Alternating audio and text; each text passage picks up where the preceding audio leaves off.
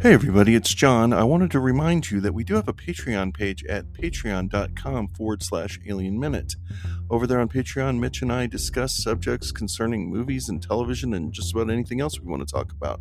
So uh, if you want to come over there, you can subscribe for $2 a month for one episode or $5 a month for every episode at patreon.com forward slash alien minute. Thank you.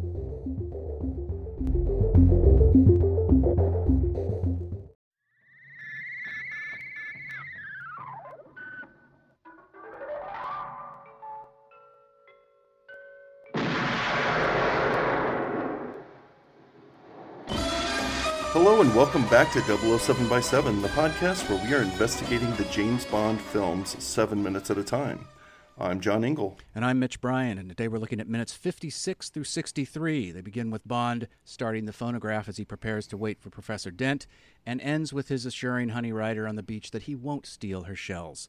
In between, he kills Professor Dent, and then, under cover of darkness and accompanied by Quarrel and Felix, heads to Crab Key by boat, continues onto the island with Quarrel, and in the morning sees honey coming out of the ocean. And our guest today is Dr. Lisa Funnell, Assistant Professor of Women and Gender Studies at the University of Oklahoma.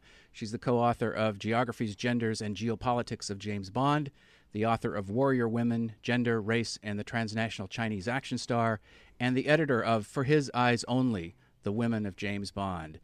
Thanks for joining us today, Dr. Funnell. Thank you. And can I just put a quick note in there? It's associate professor. Oh, it is. Well, congratulations. is. Thank you. So, All right. That's great. I'm just very excited by it. So I was like, it is associate, I know the feeling. That happened to me two years ago. I, it's a good feeling to move up. right? I don't know what we got because of it, but we took that step. yeah, I got an extra online class. Is what I got. Woohoo! Yeah, yeah. You're one of the preeminent Bond scholars in what I think is called like the second wave of Bond scholarship. Uh, how did you come to be a Bond fan? What would you remember your first James Bond movie or? I don't remember when I first started watching James Bond. I grew up with them. And so my dad would offer us a choice of any movie for uh, a Sunday night dinner in front of the television. It was a big ordeal for us. And we would just watch James Bond films. And I can't think of a time. I don't remember a time when James Bond wasn't part of my world, just like I don't remember a time when Star Wars or Indiana Jones was not part of my world. These are sort of cortex of, of my childhood. And I'm very connected to the Roger Moore era. And so my taste in Bond tends to lean towards the witty, some of the puns. Um, I like gadgets and gags. Um, and, and, I think I just connected with it. In terms of being a Bond scholar, I was doing my master's degree at Brock University in popular culture. Um, and I ended up connecting with Jim Leach. He was a professor. He's sort of part of like the first wave of scholars who were talking about James Bond in the novels and the films. And he highly recommended to me to consider studying James Bond after I took his cultural theory class. So I did a master's thesis on the Bond girl phenomenon, where I did this uh, quantitative content analysis of the women from 1962 to 2002. Um, and that was really my first step into James Bond. And I've continued studying it uh, uh, since. The essay that you have in the uh, for his eyes only deals with um, the intersection of of Asian cinema, Asian characters, and Bond films. Is that right? Yes. So, can we start with Miss Taro? Sure. Since we're still in her apartment, she's been carried away. But I would like to talk a little bit about sort of the Asian representation with her and and the, the subsequent Bond girls.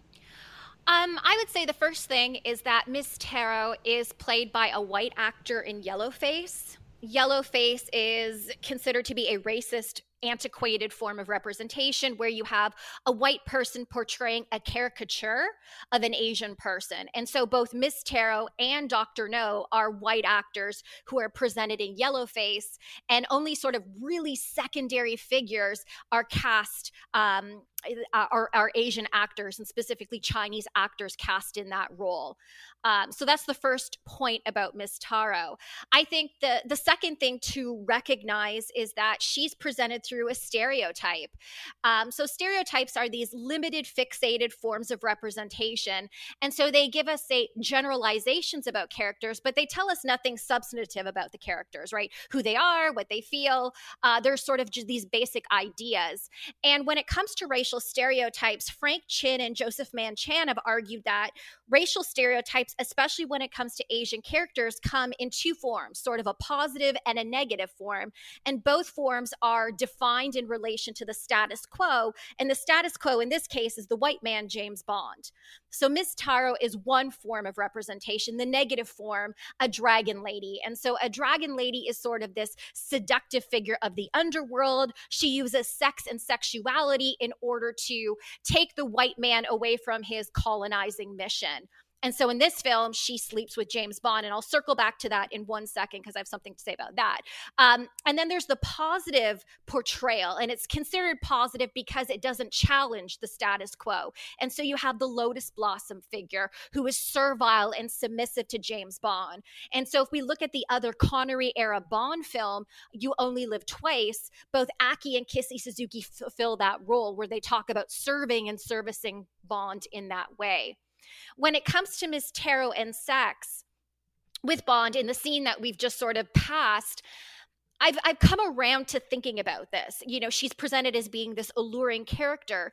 And only in the last year have I been doing more work looking at consent, affirmative consent and its representation in Hollywood films. So I'm working on an anthology right now looking at I think it's called Screening Me Too and it's looking at rape culture in Hollywood and I write an essay focusing in on the Connery era. So I've been thinking a lot about how sex and sexuality are presented in the Connery era. And when I look at Miss Taro, the one thing that really strikes me is when she opens the door and Bond is there and she's surprised by him. She's not just surprised, but she looks scared.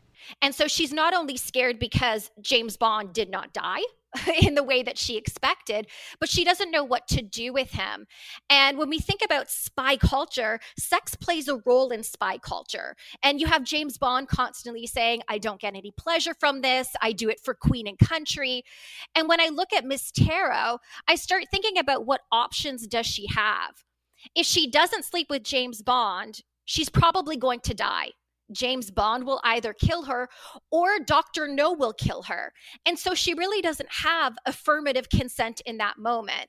And so it's something that I'm, constantly thinking about and toying with, trying to understand the role that sex and sexuality play in spy culture, the lack of consent that is involved uh, in her representation through it. Is it simply expected because she's a woman that she would um, uh, uh, consent? Is it because she's an Asian woman and all these stereotypes surround uh, sex with the white man? Um, or is it something else? So there's a lot to be said there just about the Connery era and specifically Dr. No starting it off. And we really have to go all the way to what, uh, probably Tomorrow Never Dies to get to um, uh, an Asian female character that has real agency and, and can sort of call the shots in a way? Absolutely. And uh, if you've ever listened to me talk about Tomorrow Never Dies, you will know that I love Michelle Yeoh. Michelle Yeoh is on the cover of my Warrior Women book. Her performance in Tomorrow Never Dies is the reason why I did a dissertation and wrote a book on Chinese warrior women. Uh, she's technically is only in about half of the movie uh, she's sort of peppered in at the beginning, uh, and then she's really there in a concentrated form at the end. To me, she outfights Bond. She outshines Bond in every scene that that they share. She does her own fight work. She does most of her own stunts. She's capable. She's presented as being a more competent agent. She has all the spy gadgets. He's the butt of the joke. The only issue that I have with her representation has to do at the end. The idea that somehow she gets tied up up and thrown underwater and Bond has to rescue her and you know rescuing her is their first kiss because he's giving her this life-saving mouth-to-mouth resuscitation. I get that it's a Bond film, but I guess as somebody who watches these movies a lot, studies women in action, yeah. I mean, she could be doing something like concrete to help, even if it's like on the side, without having her disappear. And I sort of liken that to the Kingsman film, where the true Kingsman is actually a woman, but then she's sent into space to do something with a balloon, and she's totally gone from the climax. And every time I see that film, I just I get so angry inside, where I'm like, she can also fight. It won't take anything away from the lead male character. Um, but I definitely am a fan of Michelle Yeoh and the fact that she's just not as sexualized in that film. She's respected for what she brings to the to the table as a hero and fans loved her because of that people love the fact that we that we that we can still talk about this film and we can connect with this film where people suggest having a Wai Lin spin-off which I would 100% be behind and so I think that that goes to show that having um, strong, competent, capable women, and specifically Asian women on screen, is something that is not only palatable to audiences, but it's something that's preferred. Yeah, I think it's interesting how that the tradition of female warriors in Chinese culture, you know, is just like miles ahead of yes. of, of, of Western action films, of Japanese action films. I mean, it's just it's just built into to the culture, and you have yeah. some yeah and they have a tradition called i'm probably saying it wrong the wuxia pian. And these are these chivalrous sword, sword play narratives. And there was a literary tradition before there was a cinematic tradition. And in my book warrior women oh i'm just excited. I never get to talk about chinese warrior women. So this is just like i'm getting butterflies inside. Um, i was able to really trace the goal of that book is to actually trace the history of hong kong cinema through chinese action women and not say men and to really dig into what was going on in the 60s, the 70s, uh, with the wuxia pian coming to the forefront, and then kung fu films overtaking them. But kung fu is a masculine uh, a genre, and so women were pushed to the periphery. And then seeing uh, how women uh, came through the girls with guns phase, and that's really where Michelle Yeoh came to the forefront. Uh, she was part of this tradition of women who could fight, but were also capable and competent with weaponry. And if you look at her career, um, she got married at the end of the 80s, got divorced, came back to action filmmaking and really became this transnational superstar, somebody who became known for fighting alongside the best men in Hong Kong. She fought alongside Jackie Chan, Jet Li, Donnie Yen. She held her own as being sort of the quintessential martial arts partner, and she wasn't sexualized or fetishized in those roles either. She would be presented in Jackie Chan's outtake reels, and she was just this this amazing. Um, both athlete and performer. And uh, I think people just gravitated towards her, her, because of that. So to see her um, get this type of exposure um, in in 1997 is is really an amazing thing.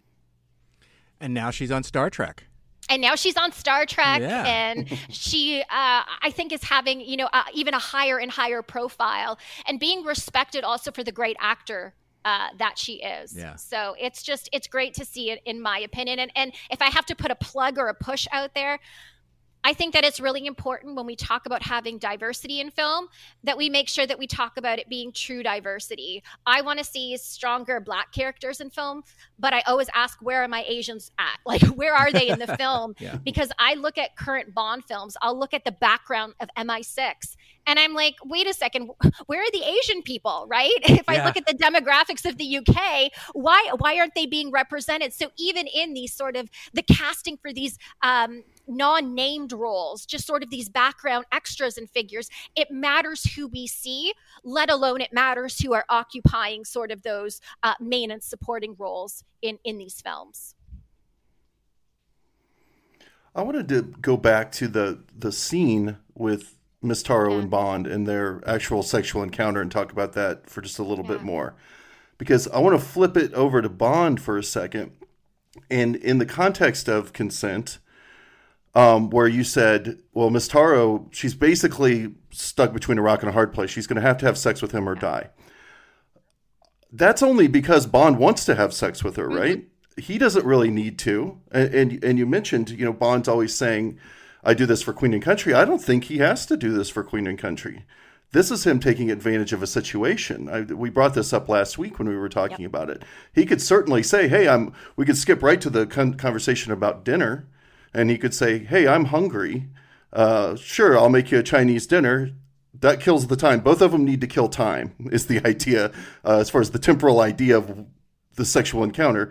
but it doesn't really have to be a sexual encounter, right? I agree. So yeah. she she she could have been spared that um, that issue, that being stuck between a rock and a hard place issue. Except Bond saw it as an uh, as a place to take the uh, an opportunity to have sex with a woman who was uh, he knew he had under his thumb.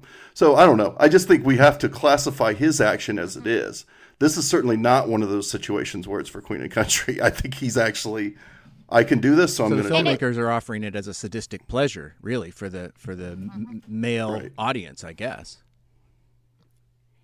Yeah, and I think uh, just to support this claim, I think Thunderball is a really good example of another Connery era film early in the franchise where it happens, where and and, and you're probably going to get to this in your podcast eventually, um, but where Bond is uh, relaxing at Shrublands and it's this spa, this retreat. He's not on a mission, and he's sexually harassing the nurse. Yeah. And when there's um, uh, somebody tries to kill him, and she thinks that it's her fault, and she's apologizing, he could have said, No, it's not your fault. Instead, he turns it to his quote unquote advantage, takes advantage of the situation, and coerces her into having sex with him.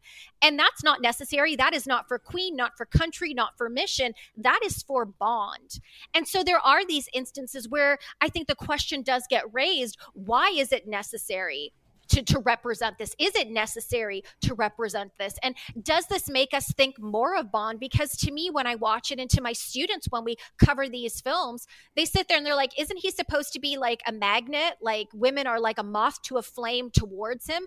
They're like, he's using all these techniques and it's making him come across as being very predatory. And my students do term Sean Connery as being the quote unquote rapey bond, where he, and they they use that as I'm disturbed when they utilize that as a descriptor in general, let alone the fact that that is how they're talking in their own circles about th- the, this type of conduct. And so I think it, it, opens the question of whether or not it was considered. Um, uh, it, it, was it was shown in films at the time. You know, it, we, people sort of chalk it up. It was like a moment of the time. It was never okay even though it might be be deemed a product of the time. It just doesn't it doesn't feel right. Yeah, Still. and I think that's an addition that we can lay squarely at the feet of the filmmakers because for all of the terrible things that Ian Fleming may have done in his books, that trope is not one that you can find anywhere in the books. In fact, the bad girl that shows up and has to be ultimately dispensed with before he gets to the good girl, that's a total creation of the movies. That that doesn't happen in the books. Mm-hmm. I will say though there are some questionable things that do happen in the novels. Oh um, no, the novels are terrible. I'm just not. I'm just. I'm just gonna. I'm just cutting him a break on that one frequency. On this one issue, I was, I was like, I was like, well, there's these no, no, things, no, but... no. It's just that that's the that oh, the, yeah. that's the one thing of Yeah. all the stuff you know in the movies that there's no corollary really in the book except for you know obviously that there's there are lines where there seems to be a rape fantasy thing that goes on in Bond's head that's going on in Fleming's head. Mm-hmm. Um, you know, Casino Royale and quote, you know, what the, the tang of rape or whatever the line is. But this this whole like true manipulation of these women for for predatory sexual reasons seems to me to be something that the filmmakers are on top of. And I think, you know, the goal here in terms of the films is to populate the films with more women and to add more sex and sexuality to them.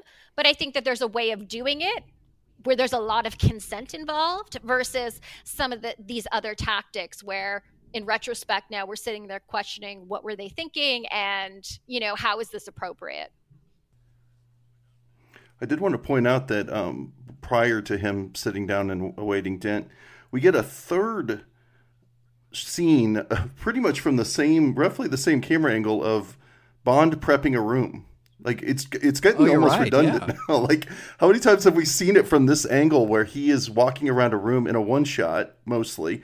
I mean, earlier we got some close ups of slobbery hairs and so forth, but we have this high angle of him prepping a room again and it's and again this is like where later we get these spy pleasures from gadgets here it's look how he's going to manipulate a room.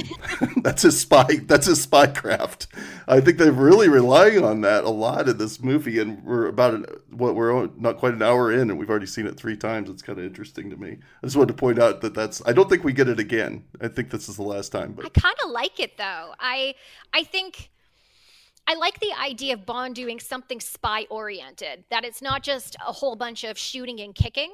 that it's really about um, knowing your surroundings and utilizing it to your advantage. And so I feel as though what the gadgets then do, it's not just the gadgets being awesome because I want a jetpack, okay? Like some of the, the gadgets are amazing, but it's how he uses them in situations. So it's not just about brawn, it's about mixing sort of brains with brawn. So I think this is sort of like a precursor to all of that. But I think something to point out about the bed, um, Miss Taro would be sleeping with Bond in that bed. If you want to talk about the mm-hmm. disposability mm-hmm. of women and specifically Miss Taro, it's the fact that she probably would have been killed in the process. So no matter what she would have done in the situation, she was probably going to be destined to die um, if she had followed through on their collective mission. So I mean, even that in and of itself is is quite a brutal concept, but I think it gets overshadowed by Bond's killing of Professor Dent after. I, I do think that her uh, possible disposal, had she been in the bed, is also a product of Dent's cowardice. Mm-hmm. I think he, he's not he's not the bravest of killers. He's opened the door and shooting some shots. I mean, we don't see his face, but I can almost envision him like turning his face the other way while he was shooting those shots into the bed. You know, so to him. Uh, he's not going to risk getting too close to Bond uh, in this situation. So he's going to stand in the doorway, and if she gets shot, she gets shot. And I think that's just cowardice mm-hmm part. It doesn't negate what you're saying. It just adds a little bit more to the character of Dent that we um, we know he's not in his element here, mm-hmm. really having to do this, and it's kind of a strange thing to send him to do this. I, I would think Doctor No might have somebody better for this, but um, I don't know how much he's in the loop at, between Taro and, and Dent. I don't know how much Doctor No is in the loop with what's going on in this particular evening, but Dent's not not your best assassin. That's all I'm saying. Probably not somebody I would send to go kill someone. the, sadly, right. the three blind mice have already died in a fiery car crash, so he can't use them anymore. So oh, they're short. They are short on right staff now. right now. That's true. That's true. Well, let's. I want to talk about real quick before we move past it. I do appreciate that Bond is playing solitaire. Yes. Uh, during this and here's why. It's always kind of bothered me. I not not really really bothered me, but it's always been kind of a thing where the killer is just sitting in the dark room waiting for someone to get home and they're just sitting there the whole time. And i'm like hell i'm supposed to think this guy is sitting here in the dark just staring forward for five hours? I kind of appreciate that a guy thinks forward thinks ahead to kill some time. Like i'm going to bring a deck of cards with me because i know i might have to sit in this room but I can think of how many times can you think of the uh, cold-hearted assassin guy who just sits in the dark room waiting? Yeah, I don't know. I, I, like that Bond has a has a uh, hobby Does he cheat at solitaire, or do you think he's willing to accept defeat? It looks like he's playing a pretty bad game of solitaire. uh, I looked, I looked very close now because of because of my grandmother. Because of my grandmother, I know a thing or two about solitaire, and uh, I took a close look at those cards, and he's not doing so good. Uh, I just want to say that. So I think you know he's much better at baccarat than uh, than solitaire. I think course, solitaire is no, it's not a skill game at all. That's funny. but I, you raise a really good point. I mean, if you were to put me in a dark room for five hours and then just walk in, I would probably be asleep. And so, how do you stay? Yeah alert. Because even in the novels the novels are all about like bond being alert and so he takes a cold shower and he's got all of these tricks and i like the fact that there is this notion that you have to be on guard and you have to be engaged. And so playing solitaire playing it poorly uh, or playing it well maybe if he's playing it well he'd be too distracted. So maybe this is also part of the trick just keeping things moving. But i do appreciate like you said the fact that not only do cards and games play a role in the Bond franchise in a general sense, but it might actually be a, a, a sort of a spy tactic or spy tool to keep him uh, being at his best. So I think it's a really important point to make. I think well, you took it a step further than me. I didn't think about it as mental, just mental engagement would be important there because you're right. You could drift off pretty mm-hmm. easily and not be prepared when somebody came in. So having something to mentally engage you with the gun, with the gun within your sight, even so he's got the gun right there where he's he sees it the entire time he's playing cards. So as soon as he hears that noise, he's ready to grab it.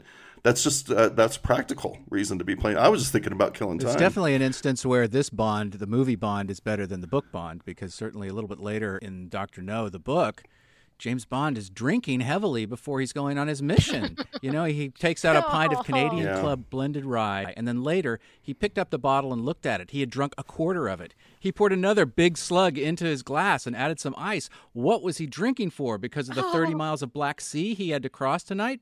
Because he was going into the unknown? Because of Dr. No? So, yeah, I mean, the movie Bond Maybe much it's more, because uh, he on know he knows he's going to have to get in a few uh, a little shut eye when he gets there. So he wants to be he wants to be kind of groggy. But that's something I might do. So we I guess we've gotten past. So we're past Dent shooting the pillows. Six shots into the pillows, and uh, and Bond. So Bond has the jump on him. And apparently, the censors had a real problem after they had their conversation. And Bond says how he figured this out with the radioactivity, not not reporting that the rocks were radioactive.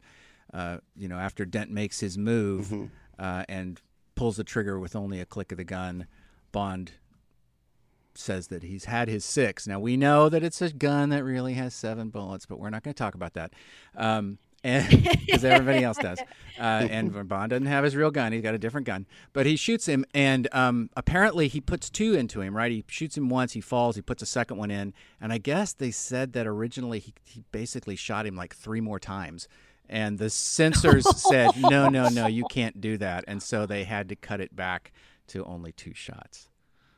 Well, I got a question. I mean, maybe here's here's me asking dumb questions. I do this all the time where I I feel like I'm supposed to just agree with what's happening on the screens, and sometimes it just doesn't make sense to me. Why does he shoot him? I kind of don't understand. He asks him a question, something he wants the answer to. Dent does not answer that question. He says it won't matter because you're going to be dead, and he grabs the gun. Why doesn't Bond make him answer the question?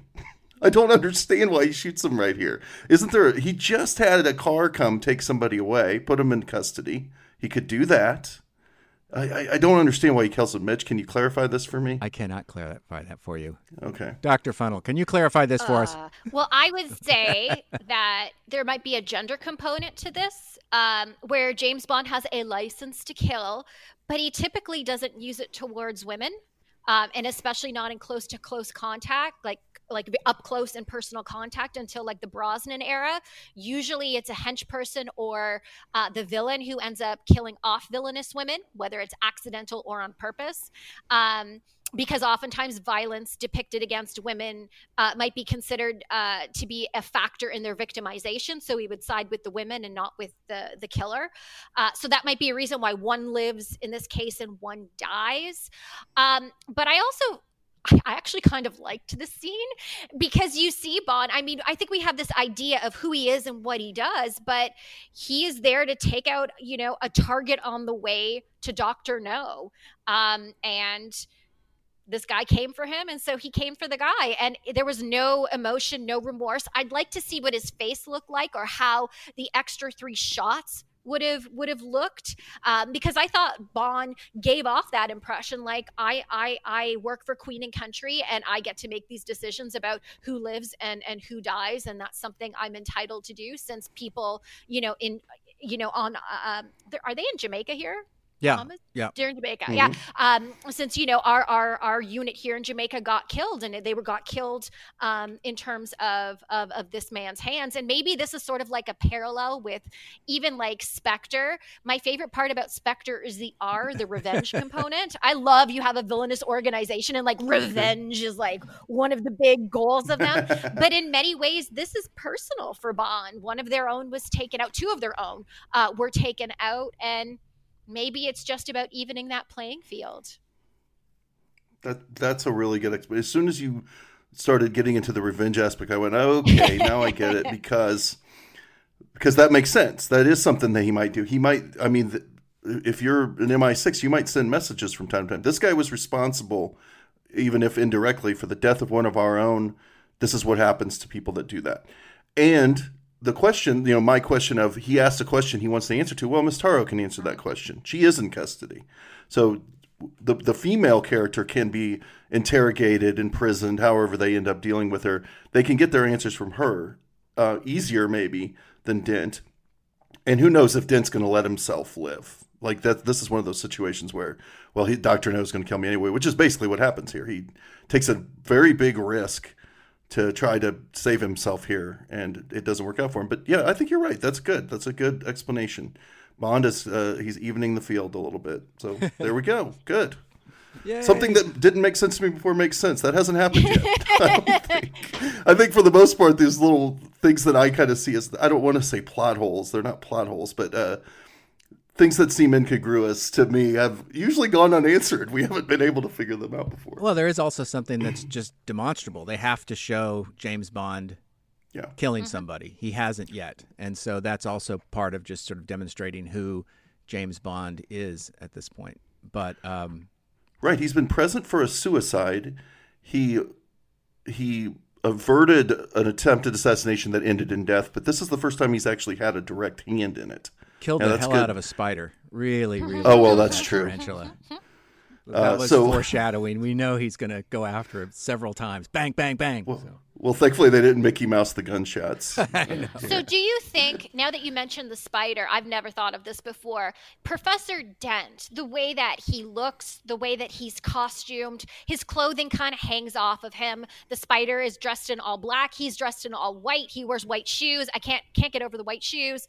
And he sort of like is creeping in. Do you think this is sort of just likening it like he's sort of the spider that needed to be taken out? So, just like Bond takes out the spider that's creeping in on him when he's sleeping, he's ready for the human spider that's trying to creep in on him and kill him when he's sleeping. Yeah. It could be a parallel. I think so for sure. I even think that the lair where he goes to pick up the spider, the Ken Adam's set with those uh-huh. crisscross lines, is like a spider web. So yeah, there seems to be something pretty, pretty insecty or arachnidy about Professor Dent. and, and definitely. since you brought up Ken Adam, can I just say I love his set designs for James Bond. I know we're not talking about it in this in on this podcast, but I think that that's a brilliant set design, and I love the way that it sort of connects the the um, the the spider and and Dent possibly being a spider in his own cage with Doctor No sort of being his sort of captor. Like I I think it's all brilliant the way that it's visualized. So Ken Adam. Well, and even Miss Taro's ap- apartment, I think, is is just gorgeous in terms of all of the you know Asian accents and the way that he builds this this space. You know, um, that indicates who she is, cliche or Yeah. not.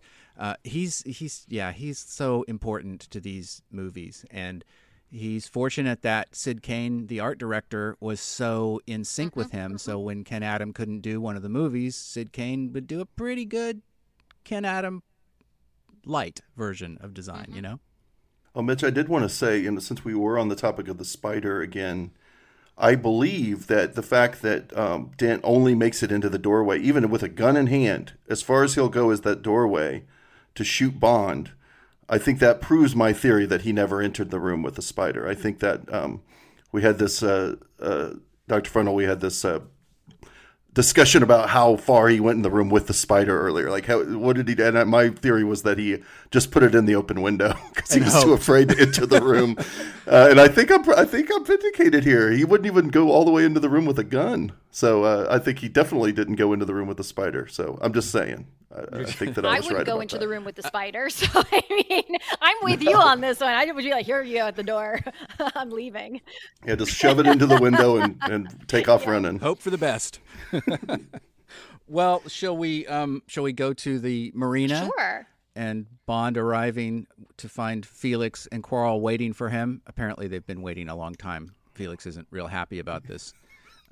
Yeah, Felix Fe- is- Felix is all but crossed his arms and tapping his foot on the dock impatiently, like, where you been? So Felix is dressed for the night mission, uh, and in Doctor No, the book, Fleming goes to points out that Bond fitted himself out with cheap black canvas jeans and a dark blue shirt, rope-soled shoes. James Bond is wearing beautiful sky blue matching ensemble. uh, uh, and I wanted to talk about the clothes a little bit, and also Quarrel. Quarrel has not changed clothes since the beginning of the movie, um, and I'm a little distressed by that, especially that white. Really, the red shirt. He's as bad as James Bond with the bright blue. What do we think about um, how everyone is dressed here? And I, I, I wanted to preface it with this: I read an interview recently with the costume designer of uh, Skyfall, and she put so much thought into how to dress Bond and what everything means. And it's kind of funny because I don't get that sense in this scene that there's been a lot of thought put into uh, James Bond besides maybe just the aesthetic of blue, unless yeah. it's some kind of magic camouflage where if you're looking up at him, he disappears into the blue sky or something. But um, right, w- like what do you make of at this? Least, well, even if they want him to have the sky blue ensemble the next day, the least you could do is Goldfinger it a little bit. Have him wear some, you know, have him wear something he can unzip and take off. Just make it tactically feasible in some way. But I don't. That's it. I think you hit the nail on the head. It's just an aesthetic choice, and it doesn't have. It doesn't make much sense. He's not a very smart spy in this particular case. But the issue of Quarrel is trickier. I, I think. Well, Lisa, we could talk more about Lisa, that. do you want to speak to um, that? Um, can I? I'll, I'll, bring up a theory about the blue, and then I got stuff to say about the red shirt. Um, maybe the blue i feel as though they are they are costuming bond for the scene for the next day they're not costuming necessarily him to do sort right. of the nighttime spy work he's there to be sort of nice and beautiful in the morning because he's going to meet you know this this this this beautiful woman but i think the blue sort of speaks to him being a naval commander um his association with the water and of course you know the singing siren who comes out of the water i think there's a lot of imagery going on there that deals with sort of the sea and who can command the sea. And women are associated with water and femininity. And Bond, of course, his uniform is associated with being able to master those seas in terms of the red shirt, it's something that I've also noticed too. Everybody else gets a change of clothes somewhere except for Quarrel. And I can't help but think that it is quite racist in terms of his representation. Uh, that I don't know if it's this idea that we just wouldn't know who he is if he changed his shirt, which I think is a problematic um, um, assumption that is being made. But it is a very sort of red, visible um, uh, target. Like it's not a color that is covert in any way, shape, or form. You can always pick them out on a screen. Um, and so I, I, think that it is problematic that it's the same color and it's something that he had time to go change. They were waiting there for a long time. He could have easily changed into something else. Does he not? And then there's also class based notion. Does he not own another shirt? You know, what is the film trying to say? Is there a class based issue? Because James Bond is sort of, oh, um, what does Quarrel call him? Does he call him captain, captain yeah, right? Captain, Is there captain, a difference yeah. between mm-hmm. the two of them in terms of their rank and socioeconomic and class based status? Um, so yeah, I've always found it to be problematic um, uh, uh, in the least. well, John had had a funny. theory earlier about when when Bond goes to talk to Quarrel and Felix and make their plans, and John pointed out that there's no reason that Bond couldn't have simply had that conversation with Quarrel but somehow having Felix there, uh, one wonders if there's some patronizing attitude that you know it's it's too complicated for Quarrel, right? You got to have a another white guy there to to help sp- explain this and balance it out. Yeah, I feel like his character went from being the streetwise, uh, very helpful ally at the beginning. You, you think, well, he's pretty cool under fire with Bond. He's at, at first, you know, he he's able to, you know, play a little bit of a mind game with him, and then they, they play the little trick on him, and that's fine. But then it's like, well, Quarrel, he's the man. He knows everybody. He's the guy that they're asking when they're sitting around at Pussfellers Club. He's asking questions of Quarrel. I want information from you. Then suddenly in that scene, it's like, okay, why isn't Bond talking to Quarrel about this? Why is Felix even here? And then in this scene, it's escalating. Every it seems like every scene that Quarrel's in is kind of escalating his lack of value, and then uh, and recharacterizing him. Suddenly now he's like a rummy like I didn't. I mean, I've seen him drink, but he was drinking with everybody else. Everybody's drinking now. Suddenly, we're making jokes about how much rum he drinks, and I is that what we uh, to jump ahead a little bit? Is that what he's drinking at the end when we last see him in this block of minutes?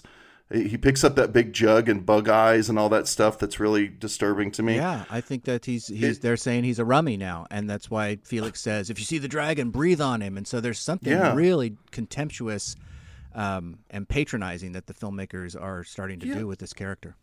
Right. It's all of a sudden he's basically Walter Brennan from To Have and Have Not, right? He's just this like suddenly he's this drunken guy. Well, we'll take him along because he's the only one that knows how to get there. And that is not the that's not the feeling I had about him earlier in the film. And it just seems like they shifted gears in a weird way here. I think that speaks, you know, to, to bring it back. I think that speaks to why he has just doesn't change his clothes.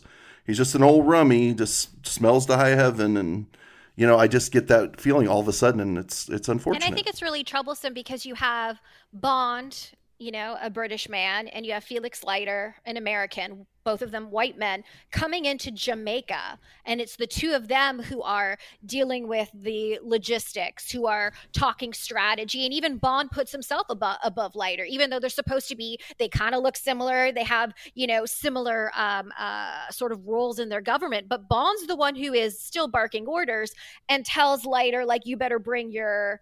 Um, your Navy or your SEALs, or I think it was your your Navy. And so Bond, your Marines, yeah, yeah, your Marines. There you go. I was gonna get around to it eventually. Um, so Bond still is showing like he has the intellect, and um, that what the United States brings is is the resources, but still the two men are on similar footing. Whereas Quarrel takes up, at least in my mind, a servile role where he's the one who's doing the physical labor. He's the one who's doing sort of the grunt work and is is doing all like he's spotting and looking out for who's to come while Bond gets to go and flirt with the woman, right? And he's just considered and Mhm. represented as being a whole step below Bond. And so what is the significance of having you know, uh, uh, British and American men doing this and having the locals just be subjugated to them and put in that type of, of position. What are the optics of it? What is the significance of representing it in that way? and it's just going to get worse. Mhm.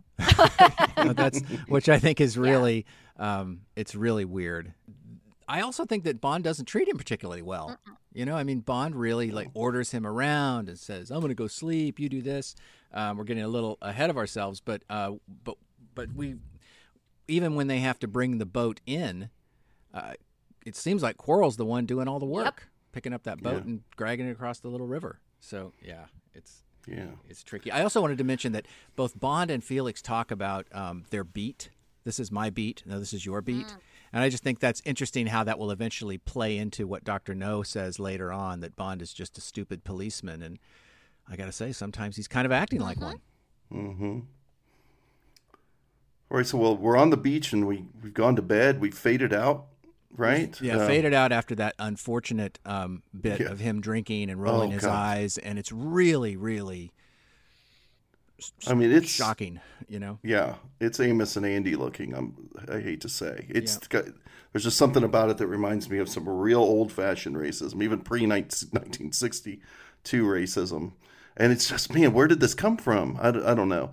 I just didn't get that feeling earlier in the movie. there are these weird moments that seem to really be from a different kind of movie making, you know, and a different kind of attitude. Like it's it's such a strange movie, Doctor No, because it's so modern in some places and it's so antiquated in others. Mm-hmm. And I would even go so far as to say, as Bond wakes up to the sound of Underneath the Mango Tree again, wondering whether he can ever escape this song. That Just how I feel every time I hear it. it, well, it, har- it does. it's such an earworm. it harkens back to those to high noon right and it harkens back Uh-huh. to the to out of the past um, where this same song appears both both diegetically and non-diegetically throughout and that just seems very old fashioned to me i think we, we we'll hear it again with robert altman in the in the long goodbye and ultimately the Coen brothers will make fun of it in raising arizona because the same song is playing everywhere no matter what whether it's the muzak in the grocery store or or you know on the soundtrack I, I do have to make a quick confession. I um, I'm a I'm a classic misunderstander of lyrics. I always have been, and I until today I thought she says in the song that we make boulaloop soup. Which, to my, in my defense, in my defense, it is not uncommon for Jamaican songs to just randomly talk about food. That is a very common thing in Jamaican music. But I didn't realize today what exactly she meant when she says that, which is, uh, which is then becomes very uh, appropriate, I, I suppose, if or inappropriate, uh, considering what we're about to see and what she's saying. Those uh, uh, Ursula Andress is singing those lyrics, and the uh, the tawdry meaning behind them uh, I guess is playing into what uh, Bond is probably thinking as he's watching. her. Have you ever heard that 80s song, Every Time You Go Away, You Take a Piece of Me with You? I used to think as a child it was meat, M E A T. And I, as a child, I'm like, yeah, yeah, if you get hungry, you've got bologna on you. You know what I mean? You bring some cold cuts, you know, a little prosciutto. I was Italian growing up. Like, you'd always have, like, that's what you do. You bring meat with you. I so was- I'm with you on this. I, I can get it. Yeah, even if even if it's something that makes absolutely that actually makes kind of sense, I would believe I would go along with my misunderstandings that didn't make any sense because I would assume I just didn't understand something. Uh, that just must be a turn of phrase I don't know, and I would just go with it for decades sometimes before I learned that that's not what they're well, saying. Well, Monty Norman said in an interview that he asked somebody what's some what's patois for you know, having sex, and they told him this phrase, and he said he still doesn't know whether it's real or not. They might have been having him on, and he just. There is a lot of there are a lot of slang words in Jamaican culture. Always have been. That patois is full of different things, and like when you listen to a lot of Jamaican music, like I don't as much as I used to you will hear things that are like, what in the world is that word? You'll never know. And then you'll hear somebody else mention it. But they will, they use food a lot as, as metaphor in Jamaican songs. Like we talked about in previous episode about uh, Touch Me Tomato, for instance. So that there's where I was like, oh, she's there's something called bulaloop soup. Uh, I'm sure that's a part of the cuisine down there. I just don't know about it. But and, I kind of want to try it now. Like I kind of want somebody to well, make, it. make, I'm like, ooh, like I'm gonna Google bulaloop soup after this is done and see what I. Who knows what will come up? I'm just gonna throw that one out there. Um, but maybe a recipe will come up too. and if it doesn't, maybe we can create one. Maybe I will create bulaloop soup. Go. And, uh, I I did notice that he was waking up clearly in the soundstage. There, uh, he's he's on a set, and mm-hmm. he's beautifully lit and beautifully made up and just beautifully decked out, so that oh, when oh, yeah. he stands up and, and sings a little bit, looking off off. He screen, sings well, though. Uh, it, he does. I'm just gonna throw that in. He doesn't get much love for his singing voice. That was that was in a different key. Like, hey now. Yeah, and he sings very well in Darby O'Gill and the Little People too. He had a song in there, so I guess they figured. Well, they knew he could sing. No, I knew. So yeah, yeah. can I say one thing about the singing? You know, every time I watch this, and he gets up and he watches her for a while. I guess it's how I'm programmed to think about Bond. I even though I know better, I th- I think he's going to say something pseudo clever to her, something like anything else besides just starting to sing. I always find it really disappointing when he starts singing. I always think he could have a, a clever quip is in place here, you know, to surprise her, like the effect that he gets out of it. I don't know. That's a personal preference thing, but, but every time I watch it, I'm in like, the book, so that's where it comes from. Yeah, the, sure. He, he finishes well, there. It's a different song, but he he finishes the refrain of the song, and that's how he gets her attention. So I guess they're adhering to the text a little bit there. Well, I, I guess that that's a good segue, Mitch. So Ursula Andress coming out of the water, Honey Ryder coming out of the water. We're going to have to talk about the differences between how it's uh, presented in the film and how it is described in the book. Um, I don't know. Well, I don't yeah, know how she's, she's, naked and she precise, has nothing, nothing yeah. but a nothing but a knife belt, uh, and that's all. Which is wearing. apparently makes her even more erotic, according to the book. Uh, her nakedness is expounded. What, what, does he say? It's exaggerated er- erotically by the belt. So the belt is sexy, apparently, uh, according to Fleming. I am really uncomfortable when I read that part of the book. I got to tell you, it's there's so many different things about it that um, are cringy to me, and obviously the differences, much of the differences, is just a matter of censorship, right? Obviously, we can't in 1962 we can't have Ursula Andress coming out of the the water completely naked. Right. But I want to know what you think about the differences, uh, uh, Mitch. Uh, Dr. Funnell, have you read Dr. No? Yes, the book? a while ago. Okay. So let's, I would like to talk about the differences here and how they might pertain to um, the fact someone that we haven't talked about it uh, really at all, Mitch, is Johanna Harwood, who was one of the screenwriters of this, uh, uh, of the screenplay. How, how do we think that she fits into the different representations of women here and then this iconic moment and how it's presented on screen uh, in the movie as opposed to how it was described in the book? I don't know how she describes the situation, but I know that the lore, anyway, is that she was basically a, a secretary who was helping cut and paste this, the script together with Terrence Young, and that he gave her credit for that. Um, I, that's the that's okay, the that's, story.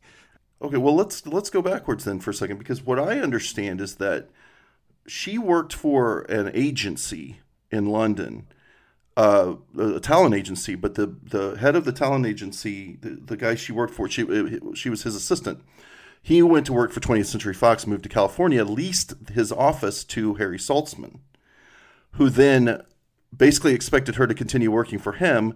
She said, I don't just work for you automatically. He said, What would you like to do? She said, I'd like to be a screenwriter. He goes, Fine, be my assistant and I'll let you write screenplays. And she's supposedly uncredited on a lot of screenplays that he produced. And what I read was that she was integral in the in the first draft of this script. And then Wolf, but Wolf Mankowitz, she was told Wolf Mankowitz will get credit and do the final draft of this, just so you understand. That's the story I read. I also know she doesn't like the movie very much. I got a really great quote from her. She says, Dr. No is okay. It's only okay by mistake, though. I have the DVD, but it's still under cellophane. That's what she said in like 2012, I think. I thought that was a pretty good quote. Lisa, so can you shine any light on I don't know. You're right, Mitch. Maybe I'm reading too much into the fact that she's credited. Maybe she doesn't have any, didn't have very much say in how this was presented. I'm not sure if I can shine specific light on this situation, but I think anytime we talk about women participating in filmmaking, I think there's this idea that just because a woman is there it, it, means that a she has power to make creative decisions. She may or may not have those th- that power. Um, she might be trumped. Right. um, and secondly that she would make decisions that would be feminist um, and that's the reason why women have been held away and back from, you know, certain genres like action filmmaking, right? They're going to make these feminist films. And meanwhile, um, you're sort of operating within an industry and within genres and spaces that are typically sort of male centric. Um, so I'm not really sure, but I, uh, to your point about the nakedness, and I, I, seem to always have this this thing that comes to mind. I would never wear a white bikini ever. Like it's just, you know, one material that when it gets wet, there is going to be the tendency for it to become more see-through. And when she wears the mm-hmm. the the shirt on top of it and it gets wet, you can see through it. But later on and you'll get to the to the point where she talks about her sexual assault, she's completely dry and it's opaque and you can't see through it and you can't see her body. So I think the materiality actually matters here. And I think the closest thing that you could probably get is a white bikini that is wet. Um, that would be right. as close as possible. I don't think you, I don't know if they would be able to get away with it if it was just a nude shade. That might be too naked for censors at the time. So I feel as though that is yeah. their sort of a way to bridge it. So I would I would say that the costume designer probably played an integral role.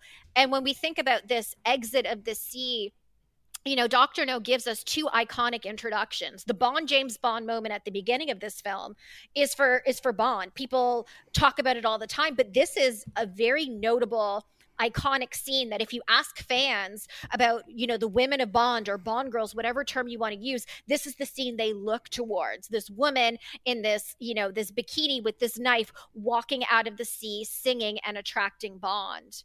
Um, and and just another point, um, when I teach gaze theory, Laura Mulvey's gaze theory, I use this this clip as being a good example. And so the gaze theory is basically that uh, men are the gazers in film, and then women are often presented as the objects that are gazed upon. And so uh, the the spectator is given oftentimes point of view shots from the man's perspective gazing at the woman and we are invited to gaze at her having these moments of erotic contemplation. And there's a lot of binaries going on. There's man versus woman active versus passive subject and being an object. Um, and so that's being sort of set up in um, in this and part of the gaze theory as well as this notion is that they're not just these moments but these moments freeze the flow of action right? They stop whatever action is taking place to give us this moment of erotic contemplation of desire before moving the narrative forward. And i think it's interesting you'll get to the the second part of gazing in in in your next episode it's interesting because you're talking about Quarrel and something that that uh, you might want to think about is Quarrel has his moment. He is running down the beach, you know, yelling for Bond, talking about a ship that's coming, and he has a very obvious gaze moment. He looks at her. We see the point of view shot. His his you know eyes open, his mouth drops open, and he loses the capacity to speak. He's gawking at her. And then in this moment where like he's looking at her, Bond actually cuts into the point of view shot and blocks it and it, it, to me the more and more that i think of it it's it's it's the question of whose gaze is being represented in mm. film who ha- who occupy who like the white woman is going to be an object of desire and in this case in this bond film for the white man and quarrel is sort of cut off from having that desiring moment go too far. And it really comes back to this notion that she is quote unquote Bond's girl.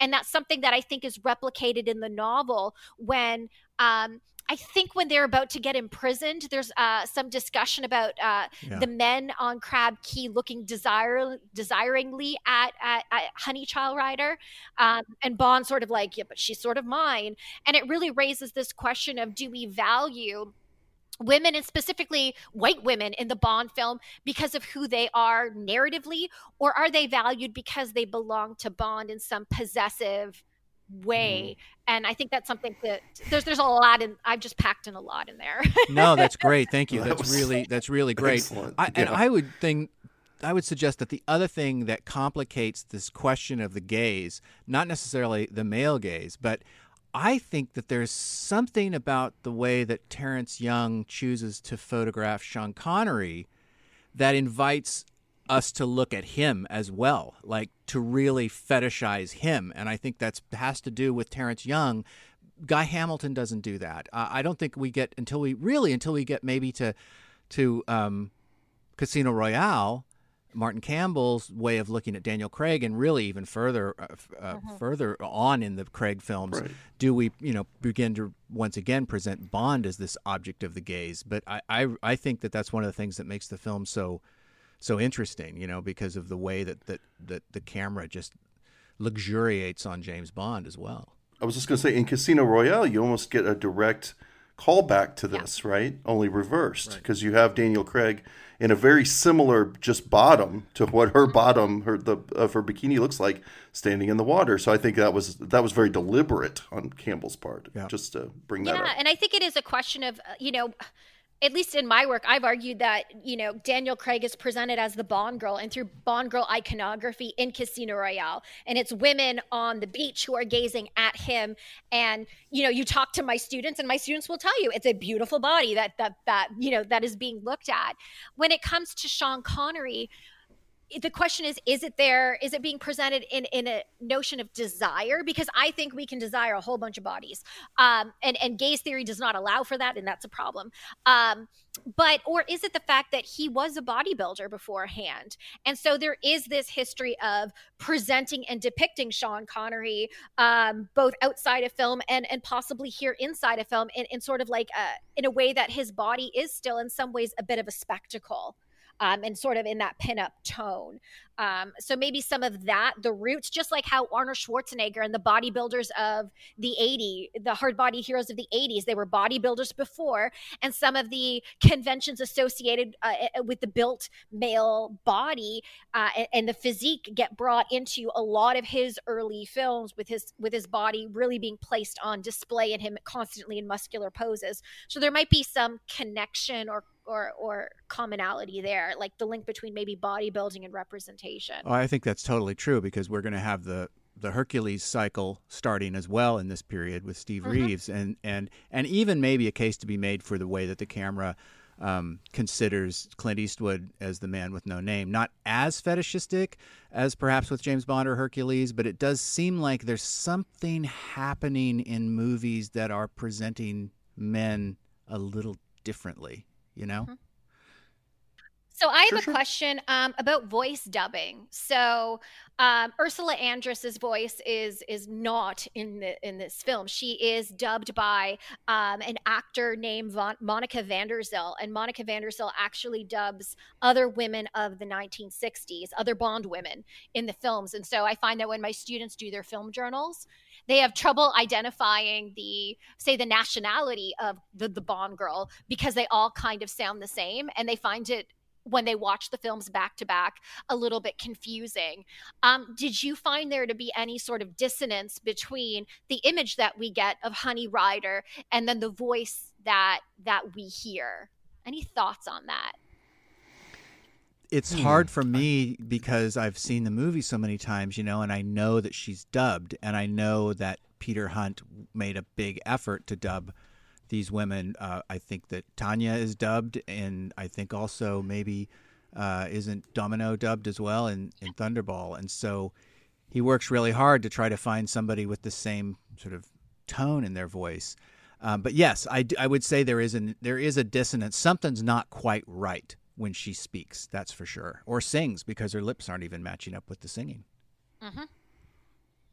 I'll just say that this period in film, I'm just kind of used to that. You know, to be honest, there's a lot of overdubbing in movies uh, in the 60s and sometimes on television from the 60s and 70s too. You can it's just something I feel like I've gotten used to and I don't think about unless it's really poorly done. I don't really think about it that much. And I never really thought about it. As a matter of fact, until we started talking about this film and studying this film, I didn't know. So, uh, it, it's never bothered me before. And I, I think there's a difference between good dubbing and bad dubbing. So you look at the way that um, some of the imported, you know, kung fu films uh, that came through the kung fu phrase phase, and people oftentimes mock them and they laugh at them. And anytime I teach them, I'm like, "Don't laugh. It's just poor dubbing. Like it doesn't take away from what we're seeing." But there's that that that disconnect from you know the the the performers speaking, and then whatever gets sort of uh, dubbed in. And I think it's a really good point to say that it wasn't uncommon for dubbing to happen in Bond films for both men and women on screen um, in the 1960s, or for for this practice to happen for imported uh, films. But I think subtitles have taken obviously taken over um, that happening, except on Netflix, where you see uh, dubbing tends to be very very prominent. Yeah, and I think it's that kung fu, the heavy kung fu movie watching of my youth. Also, I it, it I like mm-hmm. it. I, I, and it's not a joke yeah. to me either. I mean, every once in a while it'll come off kind of funny, but for the most part, it's not a joke to me. It's just how those movies are. For a long time, I mean, how many uh, public domain tapes did I own of movies that had just horrible dubbing, but that was so it made me happy. I don't know. I never, I never thought it was bad necessarily. It was just what we got, and I enjoyed the movie so much that it didn't matter. Italian cinema at this point, everything was dubbed, right? I mean, they're shooting their films silently, right. and so they're they're dubbing not only multiple languages but multiple actors. And I think I've mentioned before that Blood and Black Lace. Paul Frees does three different voices in the movie, and it's really disconcerting because these three characters sound exactly alike, and that's because it's the same guy doing the voice. So yeah, it's pretty it's pretty weird.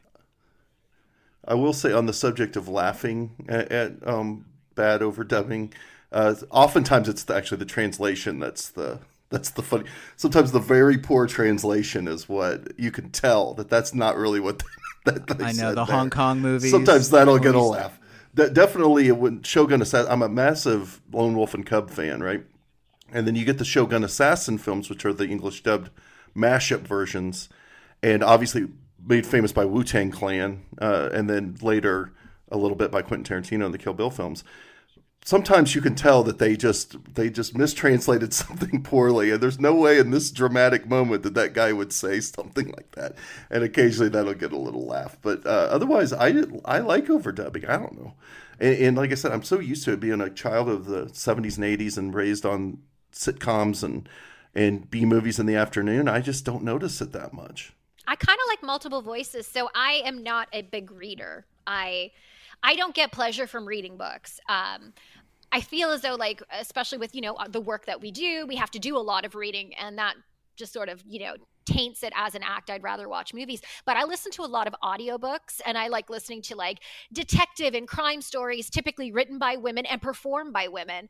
And so you have one one voice actor really doing multiple characters and giving you the entire storyline. And I've thought many times, um, and I'm deep into it, right? They're going into it, I'm buying and I'm believing it. How talented you have to be uh, to be able to give so many different characters and flip in and out of it, right? As you're reading uh, the storyline yeah. and moving forward. And I think there's a lot of respect that doesn't get given to people who do voiceover work or or or that type of of um, where they start impersonating different types of characters.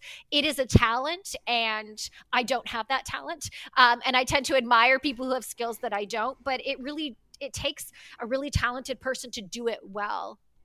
Absolutely. I, am named after a voiceover artist, an old friend of the family, John Jessup. And I've always been raised to, uh, my dad would point out, that's John Jessup right there. That voice you're hearing is, is John, Uncle John. And uh, uh, I've always, I've been raised to uh, uh, respect them. And my son and I listen to a lot of Star Wars novels in the car, Audible. And there's that one I can't remember his name right now. There's the one guy that reads all those books, and he does every alien voice and every uh, he, every female voice. Sometimes I'll go, man, maybe you shouldn't have tried that one. but uh, but he's so good, and yeah, it is. It's an amazing craft, and uh, I think it gets dismissed sometimes because I've talked to to John Jessup, my family friend. It's not as easy as people make it out to. Some people think, oh yeah, what a job! You just walk in and say a few things and you leave. And I suppose that's true of maybe celebrities that mm-hmm. do that. Uh, but no, these he goes in and reads books like three at a time over a period of a week. You know, it's not easy work at all, and you have to do multiple takes. And so, yeah, good. I'm glad we're doing a shout out do to the voice art artists out there. Between um, a male reader who then has to do female voices versus a female reader who has to do male voices, is one more or less uh, convincing or disconcerting for either of you? Oh, it really depends uh, on the performance. But sometimes, like I said, this the guy that does the Star Wars books, it will come off, it'll sound a little bit like too close to a Monty Python voice or something, which I love that, but that's for comedy. And so, but sometimes in the, it'll be a real serious moment in the book, and he'll it'll sound a little bit. I think I think there's a tendency when a male is doing a female voice, just because of the way things have been, that it sounds a little bit condescending sometimes like oh that's not how women sound at all i don't know you know what to be honest they don't i don't think they do the at least in the books I listen to, they don't do the male to or female to male as often. They usually have uh, different artists in those books. But Lisa, you said you were listening to some crime films where or crime books where there's a female reader uh-huh. who's doing all the voices, right? So she must have yeah, and it's interesting too, right? because, like, even when we think about the way the way that we sometimes mock the way that women sound and i know men do it but women mm-hmm. do it as well and use some high pitched voice and it's it's it's ridiculous and overly dramatic and and it's dismissive right and so there might actually be a difference of hearing um a man who you know is reading it and and he go and he might not be trying to go there but just because there's such a social tendency for that to happen that it might not hit the way that it should um Whereas I, I, find it interesting when you have a, a, female voice actor giving me multiple female voices that I can tell apart, where I'm like, whoa, how did you figure that out? Mm-hmm. And convincing me that there is some sort of uh, lower tone and lower register for the, the men, but it's not done in a mocking fashion because rarely do we just socially, in, in a sense, sort of like utilize our lower tones. Because when you think about it, like authority in terms of voice, the lower your tone, the more authority you typically are presumed to have. Like Darth Vader is scary because it's, you know, I am your father. But if you were to take, oh, whoever the actual the actual actor was who was throwing up the lines, have you seen that? Yeah, with David Prowse's voice. Oh, yeah. yeah. Prowse, David and you're just Prowse, like, that's yeah. not scary, right? And even Oprah Winfrey, when she does reads documentaries, use the lower register. So I think that there there's a lot to do tonally with how we sort of connote authority and respect um, and and that's uh, separate from whatever the qualities the actual actor is bringing uh, to the table. But i just seem to prefer since I, I, feel as though i'm inundated in an industry and i study action films for a living so it's it's oftentimes a lot of men and their perspectives and voices and images and that's well and good but sometimes i just like to counter that or balance that with um, these narratives of women killing people i yeah, guess yeah. now that i think about it but um, just it's it's interesting to just have like a different stream different voice and different way that things are conceptualized you know i was watching um, mad max fury road and was happened to switch on the audio description of the film mm-hmm. and it is one of the most precise and vivid descriptions that I have ever heard. It's almost like my screenwriting students need to do this, listen to this, because it only describes what can be seen and it does it with such precision. It's really, really beautiful. So if you want a weird distraction next time you watch Mad Max Fury Road, switch on the descriptor and listen to that because it's really something. And it is, you know, I, I teach that in my uh, female heroism in Hollywood course in the fall. And it is a movie that – I mean, when I first started, when you first start the movie, I have trouble with sort of the the the way that the are they mad boys, wild boys, metal boys, yeah. whatever they are, um, are represented. Where I'm like, it's a little disconcerting. But that is a movie that is well conceptualized, well visualized, and I think what the vision was and what we get it certainly is attained like it's a very powerful film visually and of course the soundtrack's amazing and so i think that is something that might be a really good exercise for for your students to really get that sense of how that level of description can really help to actualize a vision to be that specific and to, to give that type of direction so I, I do love that film. Yeah, so. it's great. To, I teach that one as well in a, a ancient concepts of the, a hero, and and people really respond to that movie very very strongly, and it's in, and it's in and it's in the women's warrior section of that course too. So yeah, what that's a great course. Yeah, it's really fun. It's pretty much um, we pretty much stick with classical Greek stuff, Chinese stuff, and Japanese stuff. With a little bit, I think we do La Femme Nikita, which we tie into Pygmalion. But yeah, it's um, fun to teach, and it's so great to turn these kids on to Chinese cinema and Come Drink yes. with Me and all those movies. Yeah. Pei-Pei Cheng, lover. Well, thank you so much for uh, joining us. This has been a real pleasure. I'm, i have really enjoyed having you on the show. Thank you. I had so much fun. Uh, and Lisa, can you tell us where we can find you out there on the internets? Uh, I am on Twitter at Dr. Lisa Funnell. I am on Instagram at Dr. Lisa Funnell. You can find me my webpage, lisafunnell.com. I believe I'm on Facebook, Dr. Lisa Funnell. I think that's all of my social media. So please feel free to engage with me there. Love talking with you. All right, well that's that's going to do it for this week on 007 by 7. Uh, make sure to come over to our Patreon page at patreon.com forward slash alien minute. We have some more uh, uh, episodes coming on over there. Uh, hell, when I, I, mentioned Alien Minute, if you've never listened to our show Alien Minute and you like the movies Alien and Aliens, come over and listen to us talk about them one minute at a time when we were crazy people and did it that way. Um, but come over, listen to some more episodes over on the Patreon page, or we'll see you next week over here at 007 by 7.